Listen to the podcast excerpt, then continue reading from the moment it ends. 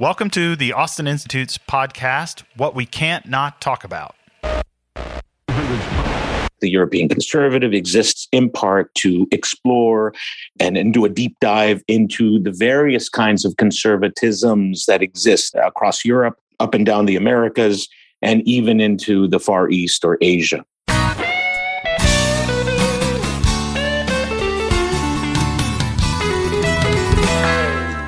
Hello, everyone, and welcome to another episode of What We Can't Not Talk About, the podcast of the Austin Institute for the Study of Family and Culture.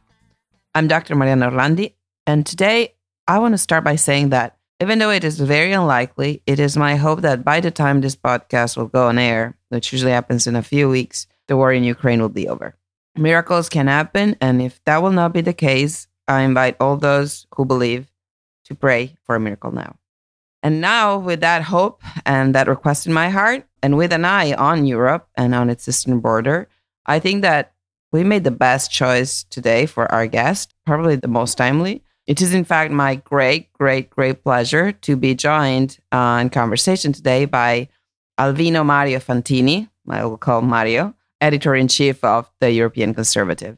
Good morning, Mario. Good morning, Mariana. Thank you for having me. I have to say, I think this is my first podcast ever, although I've had other interviews, never on a podcast. Wow, that's well, that's our honor. I know that just by your background and the things you do and the things you have done, there will be multiple reasons to invite you on a podcast. So I might even say, you know, that this could be a first.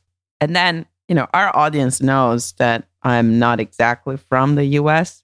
So interviewing someone who is the editor in chief of the European Conservative means a lot to me. So that could be a further reason to invite you, you know, over and over and over to discuss US and European similarities or relations. And I know that you travel a lot and I know that you don't live in the US. So where are you now?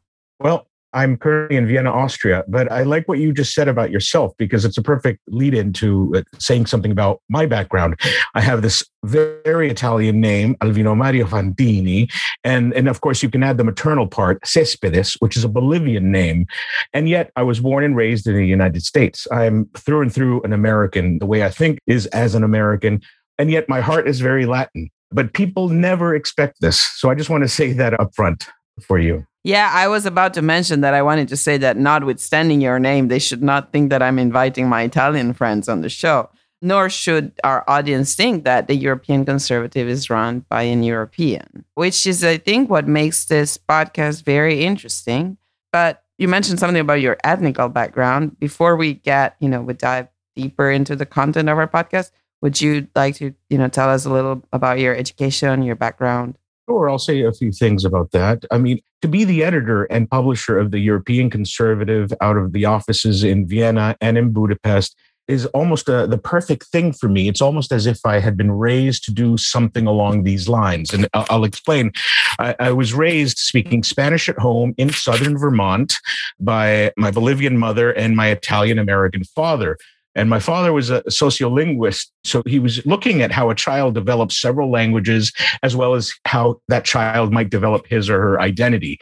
So I was raised in this very kind of cross cultural way, intercultural way, but very rooted to the old Vermont ways in the rural parts. Well, all of Vermont is rural, of course, but in southern Vermont and raised with children of farmers and old time Vermont families. So I grew up steeped in this tradition of the Vermont tradition and a little bit more broadly, the New England tradition. And that whole idea of the first 14 states and the New England families and that idea of what America could have been or should have been if I make myself clear. And at the same time, there's this kind of international dimension, raised in several languages. And my parents worked at this international school that looked at international relations and international language education.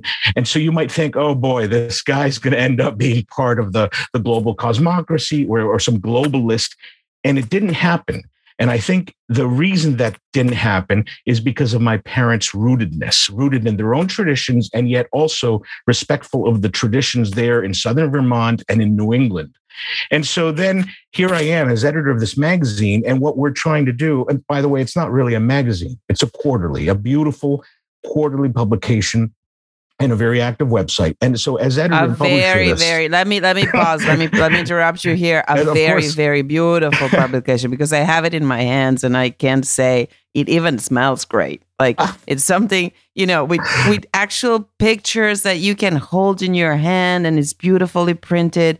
We talk about the way of beauty very often here at yes. the institute. Absolutely, I recommend getting, but we'll get to get the copy before we get to the actual content and the journal you were mentioning about your background. And yep. so, you know, okay, you don't end up doing this globalist work, you don't end up at the UN, but what did you study? Well, I will explain how I actually did end up at these multilaterals uh, for a brief period in my life. So I went to college just up the river, up the Connecticut River in Hanover, New Hampshire at Dartmouth College. And while there, I started off as an English literature major. English has always been my first love but I ended the four years there as a religion major. And within that program, I focused on modern religious movements reacting to or dealing with modernity and the problems of modernity. So I looked at three groups in particular a group Opus Dei, another group in Italy, Comunione e Liberazione, and then the Brazilian group, Tradizione Familiare e Propriedade. Wow. Yeah. And it was fascinating. So yeah, I didn't know this about you. I, and you know, full disclosure, I knew Mario before inviting him on this podcast, of course. But this part of your story that I didn't know. Fascinating. It is, and but there's one big regret associated with my studies there. I had written this dissertation on these groups, and I just never sought to publish it as an article or in a monograph. And what happened a few years later, Dan Brown publishes the Da Vinci Code, and suddenly the whole world wants to know about well, one of these groups, Opus Dei, and there I, I was the authority on it, supposedly. And I just never did anything with it, uh, unfortunately. We're reading with the young professional reading group that we're hosting here at the Austin So We're reading Zena Hitz. And at some point in the the pleasures of the, the hidden pleasure of the intellectual life, and you just reminded mm. me that mm. at some point she's pointing out a character inside a novel, and the beauty of this character is that her knowledge is useless. She's not using her talents for any, so it's absolutely not instrumental. And then there's a whole conversation to be had there because, you know, maybe with your talents, you have a responsibility to use them and to use them well and to share it with the public. So we could continue, probably open that. But I know, I just wanted to open and close the door and say that maybe, you know, what you did there, it's even more beautiful because you didn't actually yeah, well, it. It was short lived though, because afterwards came that misuse of talents, really. Because what I did after Dartmouth was a little bit of wandering and working for different groups in Latin America. And then I wound up in finance and then eventually multilateral work. I started, I'll explain how I, I fell into journalism at one point and I discovered I loved it. And through journalism, I got hired by the World Bank to work in PR and editorial and basically rewriting their bureaucratic documents. And from the World Bank, I eventually made it to the Organization of the Petroleum Exporting Countries as a speechwriter. Wow these are like my 15 or 20 lost years because I knew the whole time I thought I was misusing my talents because my love, as I said, was literature and poetry and philosophy and art. And yet there I was in the belly of a lot of these multilaterals, slaving away as an editor, as a rewriter, as a ghostwriter, as a speechwriter. So a very frustrating period for me. Can we say that, however, it's a very hopeful message, the one you're giving, because I think that none of us has a life where we don't waste years. And those that think that they've all figured it out, they change their mind when they're 35 and say, you know, what mm-hmm. did I do? What did I study? So I think that the hope also for those that are listening to us that sometimes are not exactly the youngest is, you know, you can waste years and then you can just go back and your first love will be I mean, there's also something about your personal story to be said about your first love, but I, I will leave this gem for a little later on in the episode because I think there is something about first loves there but let's go to so you are now you did the studies, you did this multilateral work in a multilateral organization.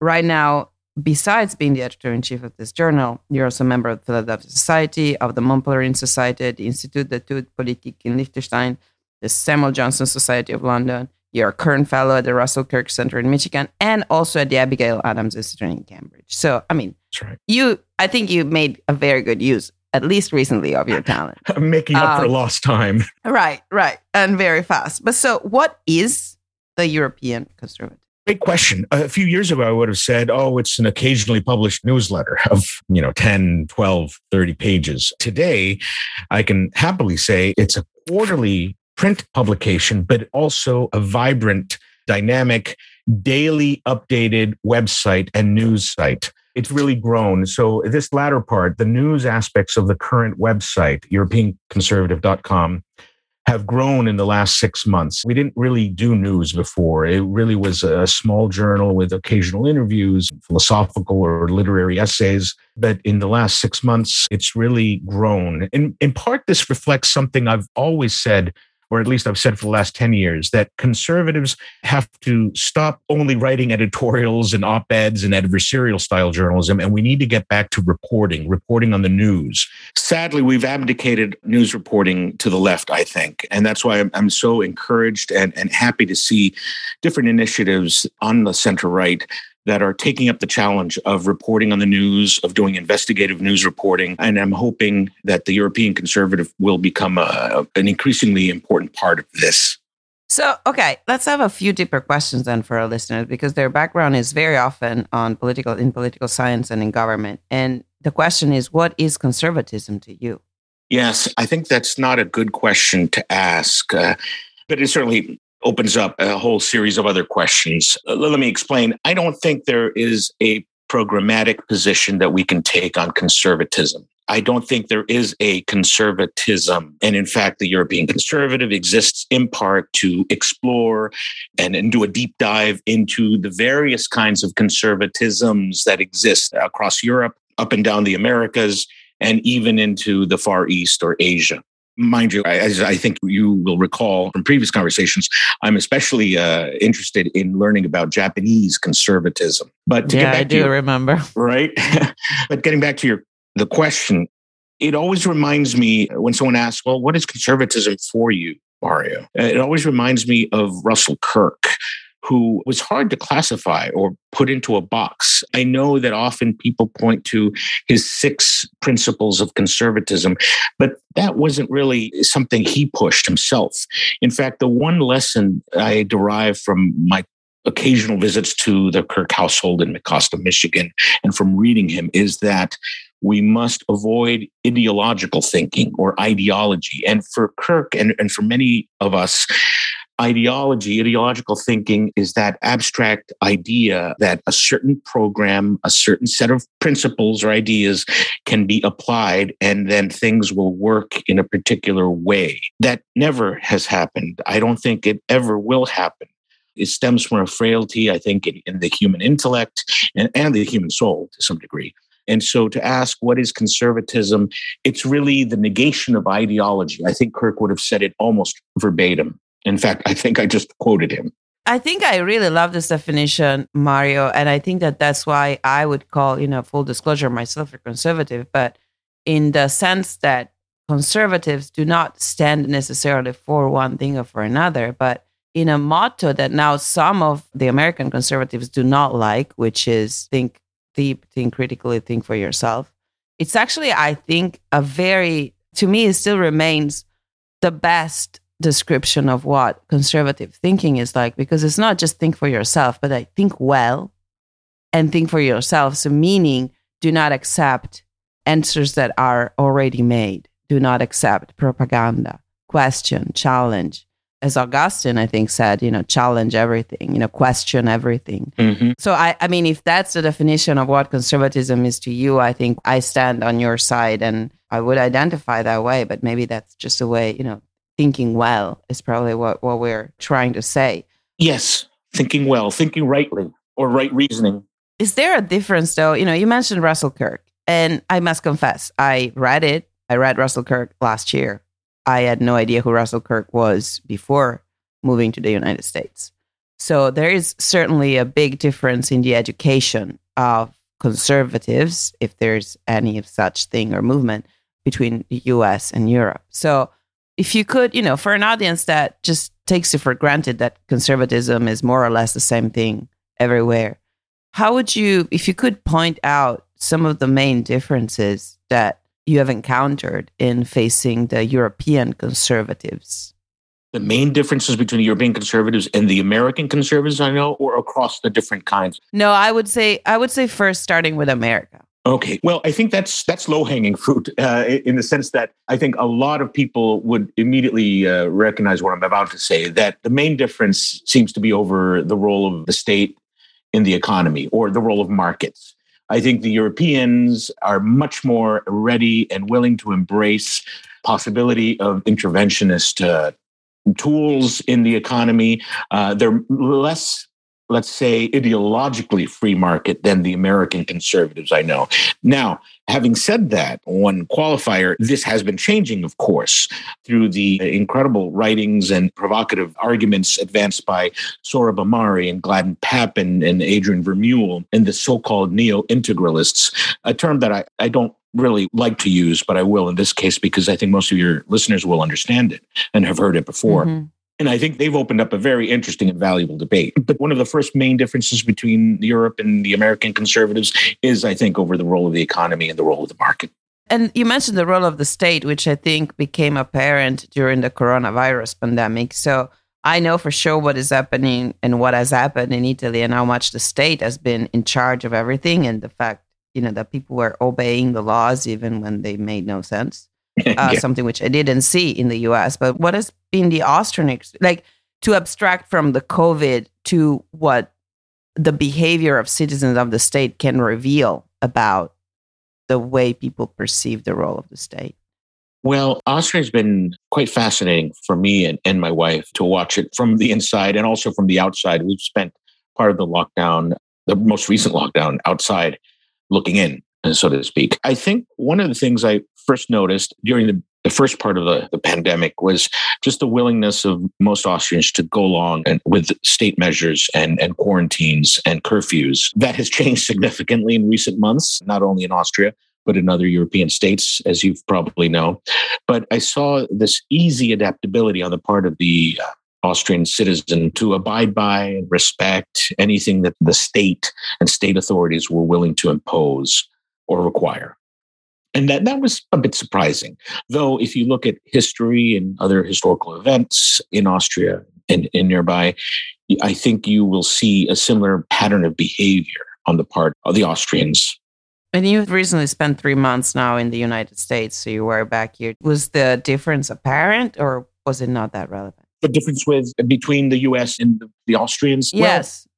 What I noticed uh, during those three and a half months in the States, which basically were from October to January, was just a great deal of relaxation, of a relaxed attitude. Now, of course, this could be with the fact that we were in Florida and people tend to be quite relaxed there. But we also noticed a, a similar attitude in the Midwest, in some parts of the Midwest. And then when returning to New England and to my native Vermont, what I found was the opposite people willing to shame others into wearing their masks and we're talking rural Vermont too, uh, little shops and grocery stores. Now, maybe you could overlap this with a map, the electoral map of the US, and say, well, it's obvious because the bicoastal elites in places like Vermont, dominated by Democrats and, and liberal progressives, tend to be that kind of social justice warrior. And then they admonish you for going against something. And then they're always wagging their fingers at you and telling you you're not following the rules. While in the Midwest, which is what the red states, a more Republican conservative kind of voter who cherishes freedom more than other things,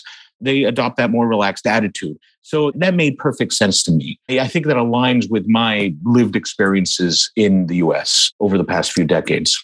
So if the divide is on that front, right? So we have a blue and red divide on, on that Perhaps. attitude. But instead, when you were talking about Europe, that seems to be more the case that everyone, you know, including the conservatives, have a different attitude towards the state. And I, I would agree that that is the case, that there is a reliance on the state governed by the left or by the right that, that you don't see, I think, in the US. But right. what would you say is currently the status of, like, what is the conservative movement in Europe right now? What does that look like? Is that a young movement? Is that an educated movement? How would you describe it to an audience that has only remote experience of it? What I would say is, I think we're on the cusp of beginning to see a conservative movement. In other words, I would say if we were compare it to US experience, we might be in the where we were in the late 70s, maybe early 80s, just before the Reagan election, where things were being assembled and put together, think tanks and networks and institutes, et cetera. But there wasn't yet a full-fledged conservative movement, the way that Reagan brought it all together and it coalesced. I think Europe is precisely just there. I think we're on the verge of seeing something come together. Now, I say this because I'm involved with and, and I commission writers from a variety of movements and groups and organizations across Europe. And so, one of the things we do at the European Conservative is try to publish and promote the ideas of classical liberals in, say, I don't know, Belgium or, or England, but also we publish occasional libertarians here in Austria or Portugal. Also, the occasional monarchist, the occasional radical localist, the every now and then uh, some kind of frothing at the mouth decentralist. So we try to encompass and promote all these different ideas. It hasn't quite coalesced, and not all these groups talk to each other. And actually, let me just jump back for a second. 15 years ago, when I moved to Europe, it, one of the first things I noticed about these different groups on the center right was that no one really talked to each other. And I found that surprising, astonishing, and frustrating because certain conservatives in the same city sometimes didn't want to talk to the other conservatives, even though they had some common interests. Why didn't they want to talk to each other? Either there was personal animosity or because they weren't in full agreement on everything. Well, as you know, Mariana, having now worked and lived in the US, learning so much about the building of coalitions, especially through the work of ATR and other groups like that, you have to be able to find the one or two key issues around which you can work with other groups, even if those other groups don't fully share your worldview, right? You have to form these coalitions. That's beginning to happen in Europe finally. But 15 years ago, I didn't see it. Yeah, and it's probably, I mean, just, you know, to defend Europe as little as I usually do, but I mean, maybe this, it makes, it makes some sense because, you know, you have all these little different states and yeah, those states are little principalities or it's not in the mentality of mm-hmm. To just work together. I mean, right. it's, you know, we're not the United States of Europe, even though mm-hmm. bureaucracy tries to make it up that way, but that's not the fact. You know, we speak different languages and we have different histories and we're all proud of our own little background. So, right. Yeah, it's I not mean, surprising. Remember, sorry to cut you off, but remember, of course, the, the classic example of Tocqueville coming to America. And, and what does he remark on, among many other things? These voluntary associations and how Americans, without the state telling them what to do, gather and group together to get common things done. He was fascinated because exactly what you said, it wasn't part of the European trajectory. Yeah, and I'm a big fan of Tocqueville. Is still telling the truth right now of most of our differences for the students that are listening to us, if they were interested in learning about what conservatism has been is in Europe, are there authors, books that you think would offer a good description that would embody the European conservative thought? Well, uh, there are several collections of essays, collections of monographs out there, some going back to the early 60s, the work of the late Bob Schuettinger at Oxford, an American at Oxford who passed away about eight, two years ago. And there are many others uh, since then. There are also the classic works representing each national tradition. If I were to recommend, I think, one or two sources, well, I would recommend the European Conservative because I'm, we're precisely trying to bring back a lot of these lost, forgotten, out of print monographs and arguments and articles representing these different varieties and these different traditions. To date, I haven't seen the full scholarly treatment of the many varieties of European conservatism. There have been attempts, as I mentioned, but I'm still waiting to see that authoritative encyclopedia. There was actually an encyclopedia of European conservative thought by a German author, uh, the late Caspar von Schrenck Notzing. You've got to love that name. Yeah, absolutely. We need, we need, you need to write it down so we can find a link to it for our audience. Right. I, am happy to share that. And he wrote one of the, the best and most authoritative, I think, treatments or overviews of European conservatism, but it remains untranslated in German. That's the work for some enterprising young scholar and translator out there in your audience, perhaps. Yeah, you just said something extremely relevant because I, you know, I know recently in the U.S. and among our my groups at least, I've heard that Del Noce has been very much read and Oof. studied. Right. Sometimes I think, well, but the only reason is that that's what got to be translated, and I am you know, I think that probably there are so many Hungarian or Polish or Czech authors that are out there and they probably have some gem in their thought and there's we're still not reading them because no PhD student as a candidate has decided to translate them but there's probably a lot to learn. And and that's why I mean the the reason I wanted to talk about the European conservative is that I'm often asked by friends you know can you please explain what things are like in Europe? What is the right doing in Europe? What are, you know, what is, is the family relevant anywhere in Europe? And I do reading your articles and the news now also on the website. I think that that is the place to go to understand what is actually happening. I mean, even then, it is complicated. One cannot get a grasp of an entire country and entire culture by reading a news outlet, but, uh, or by reading essays and book reviews. But it certainly is all that we have. Because as i prepared this question for you because i was trying to figure out how can i describe the conservative movement to americans? And and i couldn't find an answer. The one thing that came to mind as a recent author was sir roger scruton. However i don't know if we should place sir roger scruton in the american or in the european tradition well, that's interesting, but I want to push back on something. I mean, do you think that, that we can talk about a movement in Europe, a conservative movement? Or do you agree with me that we're, we're still just in that pre stage, early stage? I completely agree with you to the fullest. Meaning, and that's also why I am not able to understand whether in a particular country the work, for instance, that the Austin Institute does, promoting the family and promoting human flourishing, would be taken by right wing or left wing, or I don't know, because I think that histories are so different that it's very difficult to understand. And if, if I think about my own country, Italy, right wing people are very often the most statalist people mm-hmm. I've met in my life. And so there is something that is completely at odds with that personal freedom that the US conservative movement stands for. And yeah, I could not, I don't think I can speak of a, a European conservative movement as a whole, but that there's there's a bunch and and there still needs to be an agreement of where Europe wants to go right. with, with all these ideas. Well, let me just jump in again, if you don't mind. Certainly, there are vast differences in the approaches to policies and regulations that one can find on the European right. But I think there are certain things that we can identify that are key or core concepts or most important values to everyone on the European right, and I would argue perhaps everyone on the global right, if such a thing were to exist. So let me ask you would you agree that all conservatives, regardless of tradition and trajectory and background, would prioritize the family as a core fundamental value or thing that must be protected and cherished? I disagree. I agree with you only by conservative we define it's the reason I've I've invited you on this podcast. So as you as you probably know, we we're not we're no I, no I, I, invited you on this podcast because the European Conservative is not a political journal. Right. It's, you are conservative by the definition that we decided to use at the beginning. We just tried to think and to think for ourselves and to refuse ideology. Now, do I think that conservative, self-defined conservatives are always non ideological? No.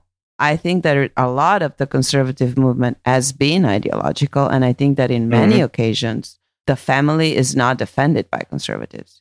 And actually, you know, it's been destroyed by conservatives that were victim maybe of the therapeutic culture, the mm. the happiness mentality, that follow your feeling mentality.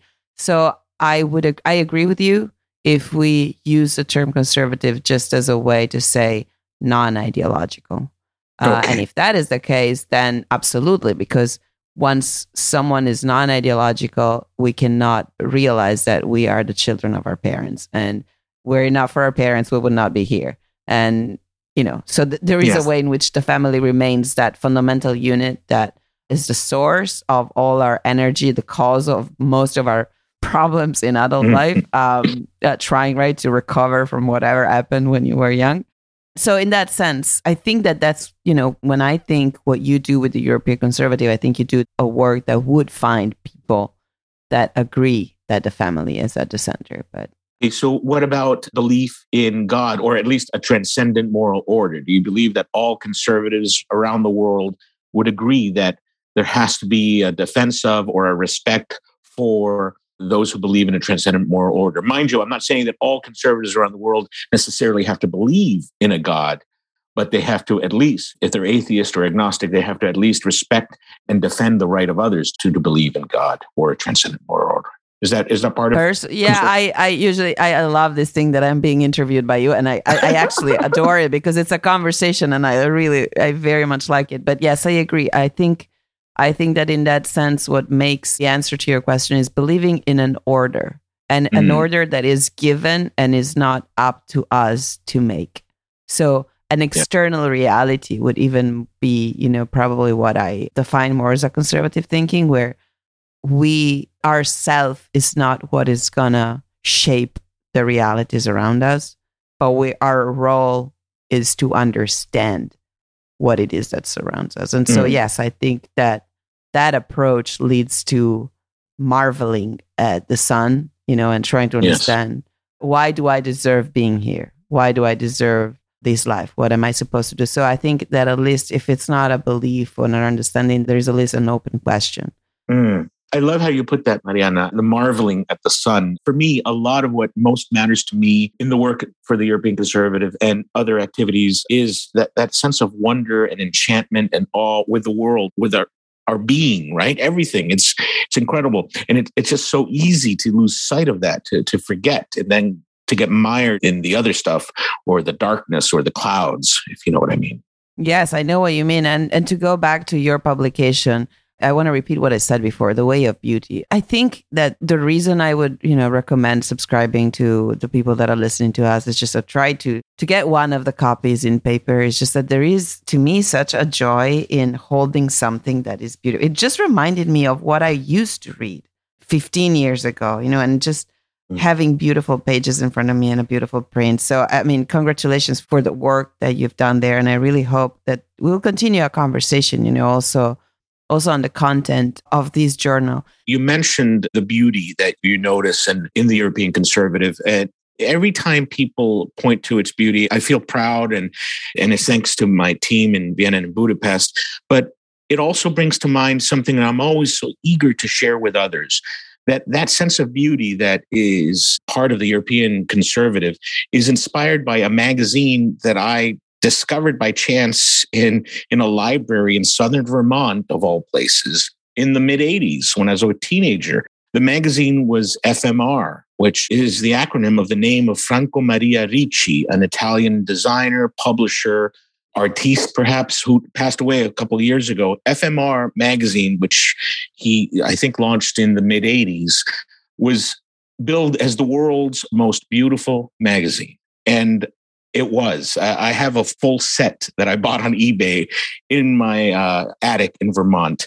And it was a gorgeous, lush, luxurious magazine with full page spreads of photographs of famous textiles from the Middle Ages or manuscripts and statues made of ivory, gold, and bronze, and little articles about these pieces. It was gorgeous. I had never seen anything like it as a teenager. And as I grew up and, and, wandered the world and did these different jobs, I thought, uh, boy, if I could, if I had the time and the resources, that's the kind of magazine I would want to produce.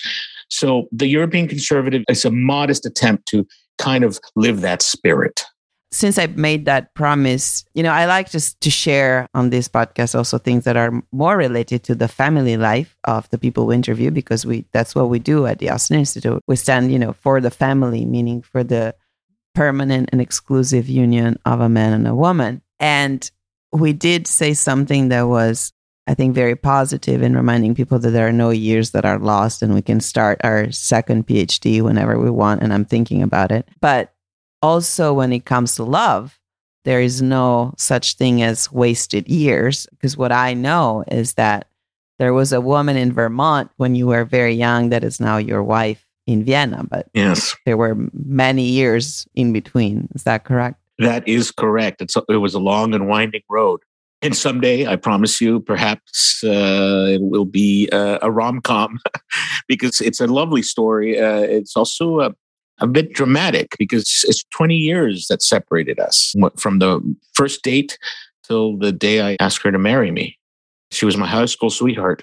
Yeah, but see, that's the only thing that I wanted to share with some of the girls or the men that are out there and waiting to get married. I know because I know both of you that you're very happy with this, even though you had to wait.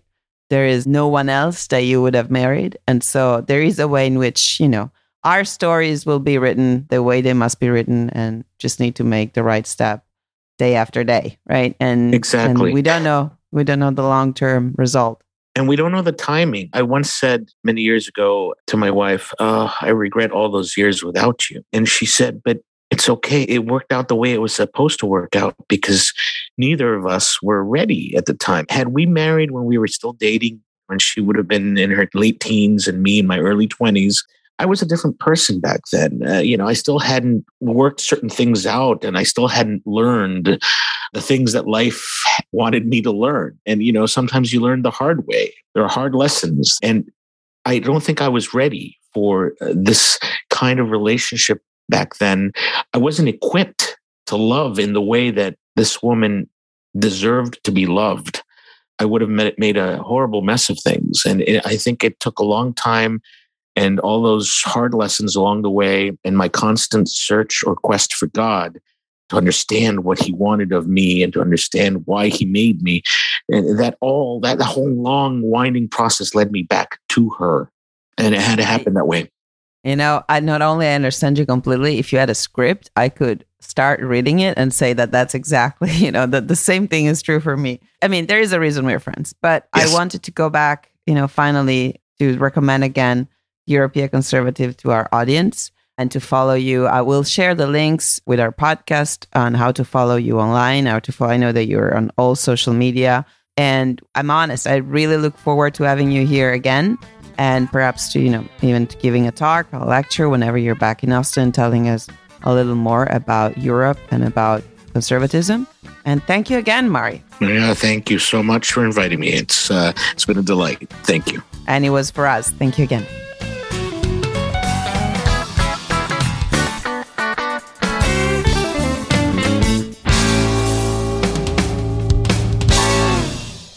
Thank you all for listening to the Austin Institute's podcast, What We Can't Not Talk About. Please share it with your friends. Please give us a five star rating and please donate so we can do even more.